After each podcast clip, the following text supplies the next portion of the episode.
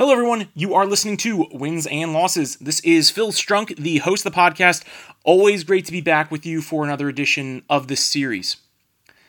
Wow. That's a word that, that went through my mind all day and the drive home was wow, wow. What made me say that? Well, today, our tiny school division in Clarke County, Virginia, held its first ever innovation conference. It was a packed house full of incredible ideas. You heard me say in an earlier edition of Wins and Losses that I think I caught the conference bug back in like April, May, and I got to tell you, I it's still burning high today. I was able to present on three different occasions, and at those three different occasions, I was able to talk about a lot of really cool things. But the things that are sticking with me very significantly are our two keynotes. The first one was in the morning by Eric Sheninger. I'm a huge fan of his TED Talk and, and talking about the love for learning and, and getting behind what does education look like. And he again, you know, blew the top off of my expectations whenever he came and he spoke today about a lot of the different ideas and transforming education. There's a quote that he said that's going to stick in my mind for a long time. Change isn't coming, it's at our doorstep. Change isn't coming, it's at our doorstep. I think that there's real truth and real power behind saying that because for so long we keep on talking about 21st century learning, but yet here we are, we're almost 20% of the way through the 21st century. And it's about finding new ways, new exciting ways.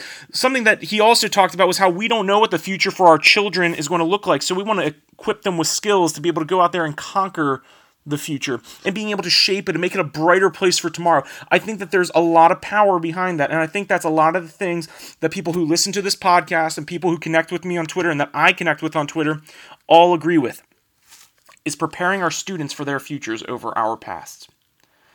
Such a such a true, such a bold statement.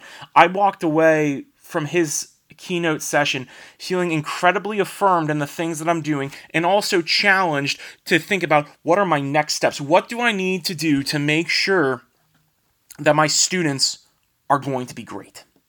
How can I help them achieve that personal greatness?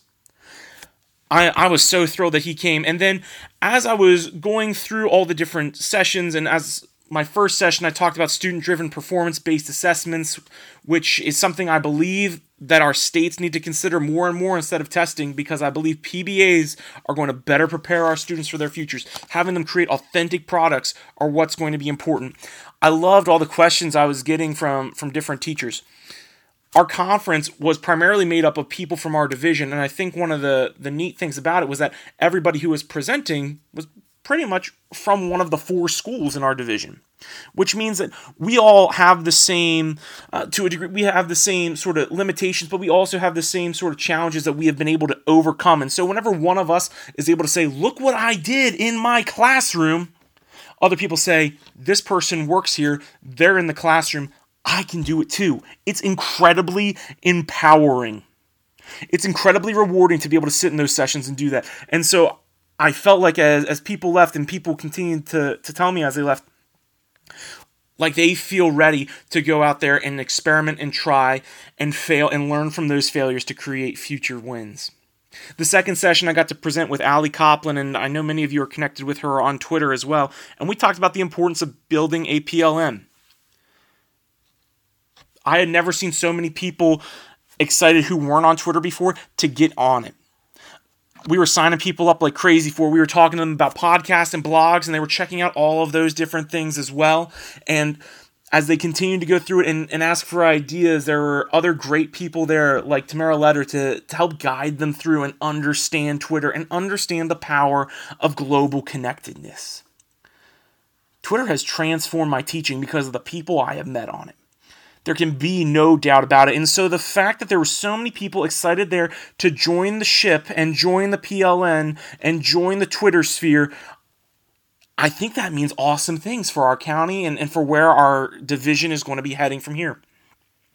The last session, I got to spend some time working with Sarah Casey. Sarah Casey is a PE teacher who became a mom this year, and she came back from maternity leave because she was so passionate about what we were talking about. As we talked about cross curricular PBAs. Earlier in the year, when I was teaching about World War II, I approached Sarah about creating some sort of boot camp during PE where the students would have to, you know, go through the different exercises that soldiers did. And Sarah took it and ran with it. She found different ways uh, of scaling and testing them in, this, in the same way that the general infantry were tested during World War II the students were classified into what level of infantry they would have been assigned and that allowed for me to be able to help teach my students in history whenever we talked about about soldiers storming the beaches of Normandy, they knew the physical demand. They knew what it took to climb those beaches. And we continued to talk about other cross curricular ideas. We talked about Minecraft in education. We talked about different sorts of hyperdoc. We did a speed dating activity where teachers from different contents had 30 seconds to talk with each other and think of a quick idea for a PBA that maybe they could plan on, dare I say it, over this summer because, you know, as we all know, teachers never work over the summer. I say that jokingly. And that was a lot of fun. And I, I left the conference with a huge smile on my face because Tamara Letter was the keynote speaker. I, I really have to say, one of the nicest people that I have met. Her kindness, her positivity, her joy is incredibly infectious. She got up there and shared all these different ways that technology has changed and then talked about how do we connect our students to that. Because as our school gets ready to move and as our division gets ready to move toward one to one technology with Chromebooks, Tamara gave some great ideas to help the students be able to connect and reach out and meet with people showed them ideas like Kiva to help teach them about financing and help them to see how just $25 can make a huge difference in the world. I left feeling empowered. About two weeks ago, I was starting to feel my flame dwindle. I was feeling beat down and tired from this year. I felt like I was ready for summer because I just needed some time off. I feel like I have my time off because I'm ready to go back. I'm so excited about what next year is going to have because of people like Eric Sheninger and Tamara Letter who have made me feel empowered to know and to remind myself that what I do makes a difference. I may not get the fancy salaries, the fancy cars, the perks of maybe somebody in, in another career, but what I do get is the ultimate perk of knowing that tomorrow is going to be brighter if I choose to make that positive impact. If I choose to go into that school, look at my students, and think, what can I do to help them change the world? That's empowering. That's inspiring. And that all happened over the course of a day. It happened over the course of a day in small town Northern Virginia. I think this Clarke County Innovation Conference was a massive success.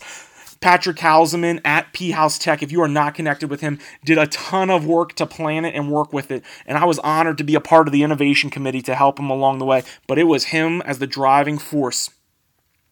I think great things are coming to Northern Virginia. I think great things are coming to Clarke County. I think great things are happening to the future as these students are going to come into our school next year with teachers with fires lit in their stomachs to help them go out and be game changers and world makers. Thank you all so much for listening to the podcast. I hope you have a great day. I will soon be having my end of the year reflection podcast. A lot of exciting things to focus on. But thank you again for listening. Bye bye.